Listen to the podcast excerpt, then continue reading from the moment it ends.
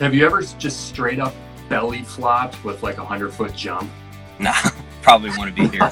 how do you how do you like work yourself up to getting to where you can like execute these you know dives where you're doing like and so four flips and, and so you know, gracefully. Yeah, I mean, it just comes from a bunch of training, like I said, from um, a lot of different action sports. But um, yeah, and then once you get like dialed in on the cliffs, you can kind of just build it up and start doing different tricks, and then start putting those tricks together. Then eventually it leads to bigger tricks, and that's kind of how I work up to it.